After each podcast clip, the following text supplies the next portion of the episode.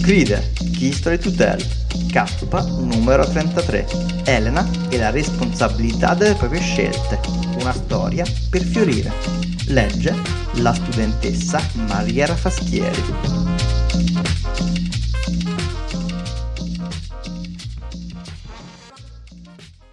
Elena era bella, talmente bella da valere addirittura una guerra, la celebre guerra di Troia, che tenne impegnati Achille, Ulisse e centinaia di altri soldati greci per dieci anni. Secondo il racconto ufficiale, Elena era la moglie di Menelao, re di Sparta, che venne rapita dal principe Paride e portata a Troia. Per riprendersela, il re dichiarò guerra alla città. Davanti alle porte di Troia arrivarono quindi il fratello Agamennone, re dell'Argolide, e tutti i leggendari guerrieri della Grecia.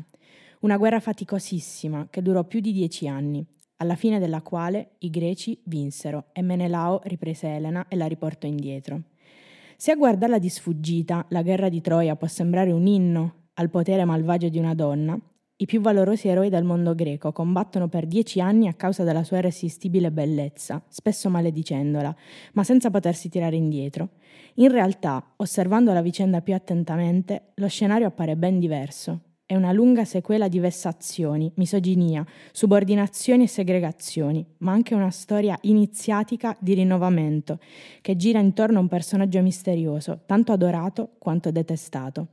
Ecco perché nella storia così tanti hanno scritto la propria versione dei fatti, senza riuscire a capire quale sia stato il vero ruolo di Elena.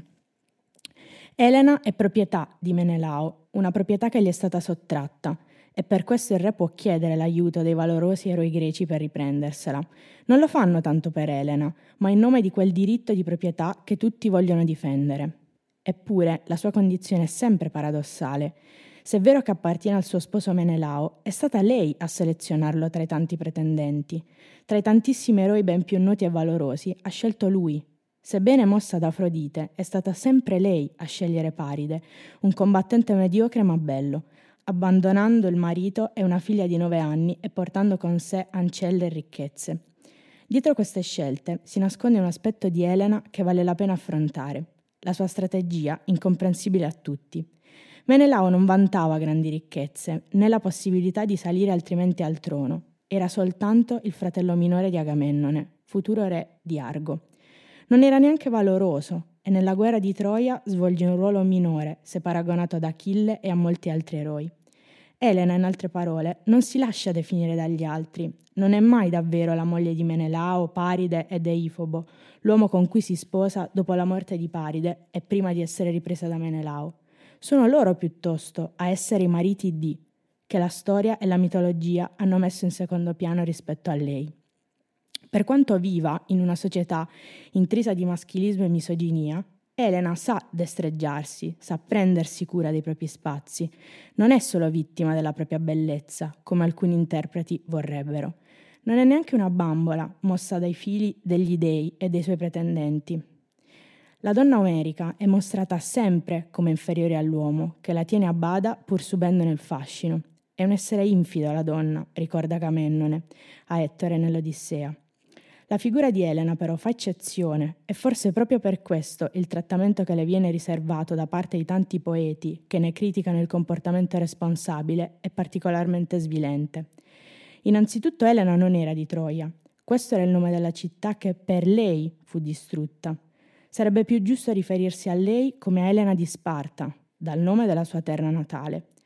La memoria collettiva ha preferito ricordarla associandola al danno per lei commesso e non, come era invece abitudine negli altri casi, alla sua città di provenienza. La straordinaria bellezza di Elena ha un risvolto oscuro, paradossale. Elena sceglie, eppure è scelta. Elena è forte nel restare salda a se stessa. Eppure è debole quando afferma che avrebbe preferito morire appena nata. Elena fa capitolare gli uomini, eppure li indispone, insospettisce. Elena è appassionata, è disposta a tutto pur di inseguire il proprio turbamento amoroso, eppure è distaccata, lontana, agghiacciante, come si definisce lei stessa. Scegliendo razionalmente l'istinto, Elena smette di considerarsi proprietà di qualcuno. La società che la circonda non le permette di essere pienamente responsabile della sua vita, perché vuole controllarla, limitarla, indirizzarla, e allo stesso tempo la ritiene responsabile e colpevole delle pulsioni che gli altri provano verso di lei. Dunque è impossibile che sia stata Elena a seguire Paride, ma è colpa sua, della sua bellezza irresistibile, se il principe l'ha rapita. Per Eschilo, Elena è donna dei molti uomini, rovina di navi, rovina di eroi, rovina di città. Non può essere responsabile di ciò che fa, ma è colpevole di tutto ciò che le accade. Anche oggi una grande fetta dell'opinione pubblica condanna una donna che subisce violenza in base a come era vestita quando è accaduto, per una gonna troppo corta, per un atteggiamento disinibito che induce allo stupro, perché è troppo bella, provocatoria, irresistibile, seducente, perché se l'è cercata. E paradossalmente la donna viene ritenuta al contempo bisognosa di una guida, di un padrone, incapace di decidere per se stessa, in uno stato di infantilismo psichico perenne. Le donne rischiano quindi di non essere considerate abbastanza mature da essere responsabili, ma sempre colpevoli di ciò che accade. Per Omero e molti altri poeti, la vera mente della fuga da Sparta è stato Paride, ed Elena è stata soltanto raggirata, confusa da Afrodite e costretta dal principe troiano. Se poi si inizia a leggere tra le righe, emerge chiaramente quanto Omero la detesti. La definisce addirittura cagna, perché non ha rispettato i valori condivisi dalla comunità, perché non ha obbedito a ciò che le era stato imposto di fare. Quella donna aveva un pericoloso potenziale versivo, lascia intendere il poeta. Alle donne infatti erano richiesti silenzio, fedeltà e obbedienza, mentre gli uomini erano molto più liberi. E così come il cane poteva andare a cercare cibo da altri padroni se affamato, la donna cagna avrebbe abbandonato il talamo nunziale per trovarsi nuovi mariti, se lasciata troppo libera. Ma allora forse Elena non era solo una donna sciocca e troppo bella, forse, in quanto figlia di un dio, era ben consapevole di cosa stava accadendo. Forse era responsabile quanto Paride della fuga, perché l'aveva scelta, e forse né lui né lei erano colpevoli, perché che colpa c'è nell'abbandonare ciò che non si ama più per seguire ciò che si sente. Il monito di Elena è di non lasciarsi plagiare dagli altri, non farsi influenzare da ciò che è giusto fare, dal modo in cui è giusto comportarsi, dalle voci di chi vorrebbe scegliere al posto suo. Elena è più libera di chi la circonda perché non accetta i condizionamenti sociali, non crede a quelle storie che vengono raccontate per tenere a bada le forze incontrollabili che abitano ogni essere umano. E nel Novecento la psicoanalisi ha rivelato quel che era chiaro già millenni fa, che siamo guidati e determinati da moti sconosciuti e che pensare di poter comprendere ogni cosa attraverso l'uso della ragione è una ridicola illusione. Elena non soffre i dolori dell'individuo contemporaneo e insegna a non subire le tre grandi ferite teorizzate da Freud. La prima è la rinuncia all'illusione, di trovarsi al centro dell'universo. Per millenni l'essere umano era sicuro che tutto girasse attorno alla Terra e quindi a lui stesso. La seconda ferita è la rinuncia all'idea di discendere da Dio la teoria dell'evoluzione riporta l'uomo nella natura, lo collega con gli altri esseri viventi, di cui torna fratello e non più superiore. Quest'idea ha ferito chi credeva che la razza umana fosse eletta, prescelta, diversa da tutto il resto.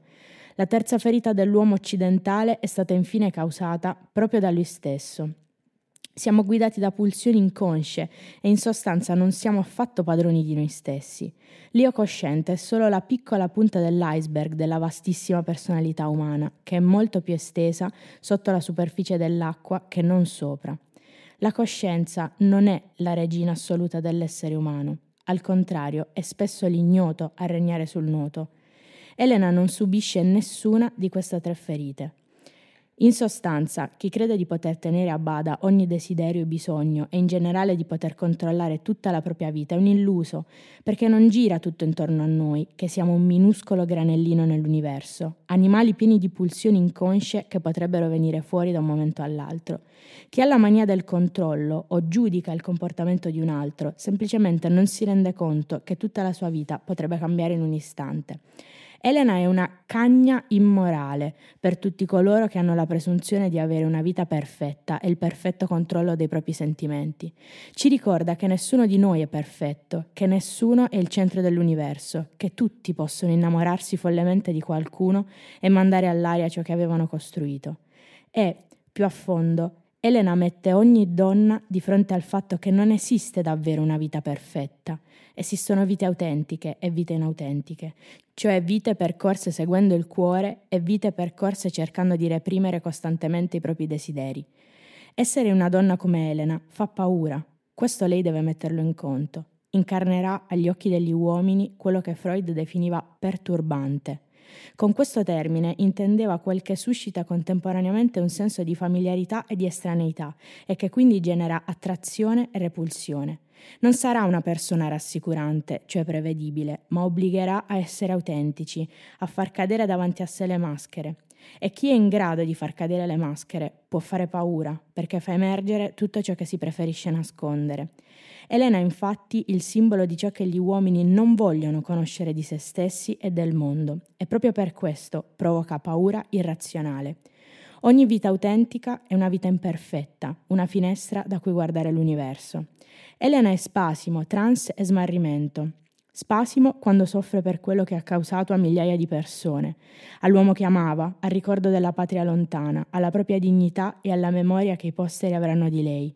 Trans quando segue Paride a Troia e ogni volta in cui appare così lontana, irraggiungibile, distaccata. Smarrimento quando riconosce i limiti del nuovo marito, il suo scarso valore eroico, la sua insulsa fermezza d'animo e desidera morire, essere già morta, trovarsi altrove. Elena è allo stesso tempo razionale e irrazionale, si fa guidare dalle emozioni ma rimane sempre vigile. Concilia l'ebbrezza di vivere al di fuori degli steccati con la capacità di rendersi conto di cosa sta accadendo intorno a sé. Elena non può liberarsi dalla sua bellezza, così come non può smettere di essere donna, né può evitare di vivere in una società patriarcale, ma può scegliere di giocare. E anche se alla fine torna a Sparta, di nuovo al fianco di Menelao, in realtà è rimasta ancora una volta padrona della propria vita. Quando lei ha la sensazione che la sua storia sia un labirinto incomprensibile e non una linea dritta e chiara, che sia un percorso imprevedibile, pieno di cambi di scena, di bivi, di desideri contrastanti e che quindi sia un totale fallimento, è bene che si ricordi di Elena. Di nuovo, nessuna vita autentica è una linea dritta, un passaggio senza ombre, un'immagine limpida. Chi segue Afrodite si troverà sempre di fronte a salti, rinunce, paradossi. Non c'è da vergognarsene, anzi è la prova che si è all'altezza dei propri desideri e che non si hanno immagini false da difendere e che la propria vita si muove alla ricerca dell'autenticità. A dieci anni dalla fine della guerra di Troia, Elena è regina del palazzo reale di Sparta ed è serena, nuovamente al fianco del re. In questa nuova e allo stesso tempo vecchia veste di regina di Sparta, Elena ricorda di aver incontrato Ulisse a Troia, travestito da mendicante, e di avergli giurato che non avrebbe rivelato ai troiani la sua presenza, ottenendo in cambio l'intero piano strategico degli Achei che l'eroe teneva segreto persino alla moglie Penelope. Elena non rivelò, in effetti, il piano, ma come aggiunge subito dopo Menelao, quando era al fianco di Paride, girò tre volte attorno al cavallo di Troia, in cui erano rinchiusi i guerrieri achei, imitando le voci delle loro donne. Fu solo grazie alla lucidità di Ulisse, il quale tappò la bocca ai compagni ingannati, che nessuno rispose. Elena non si vergogna di parlare di quelle vicende. Non sono una macchia nella sua vita, qualcosa di cui vergognarsi. L'invito di Elena, in altre parole, è a non portare il peso delle proprie scelte come un fardello di cui disfarsi, a non vedere nelle conseguenze delle azioni ispirate da Afrodite, e cioè dal cuore, una ferita insanabile, come invece hanno fatto innumerevoli altre donne da allora in poi. Perché loro non ci sono riuscite? perché sentivano troppo forte il peso del giudizio devastante, perché si sentivano colpevoli di tutto ciò che era accaduto.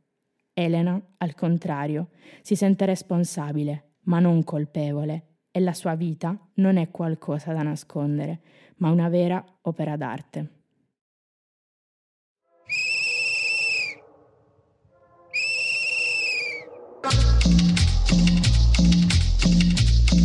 Crider, Key Story to Tell, un progetto di Aiduru realizzato con il sostegno di Regione Emilia-Romagna, Assessorato alla Cultura Comune di Cesena e Progetto Giovani.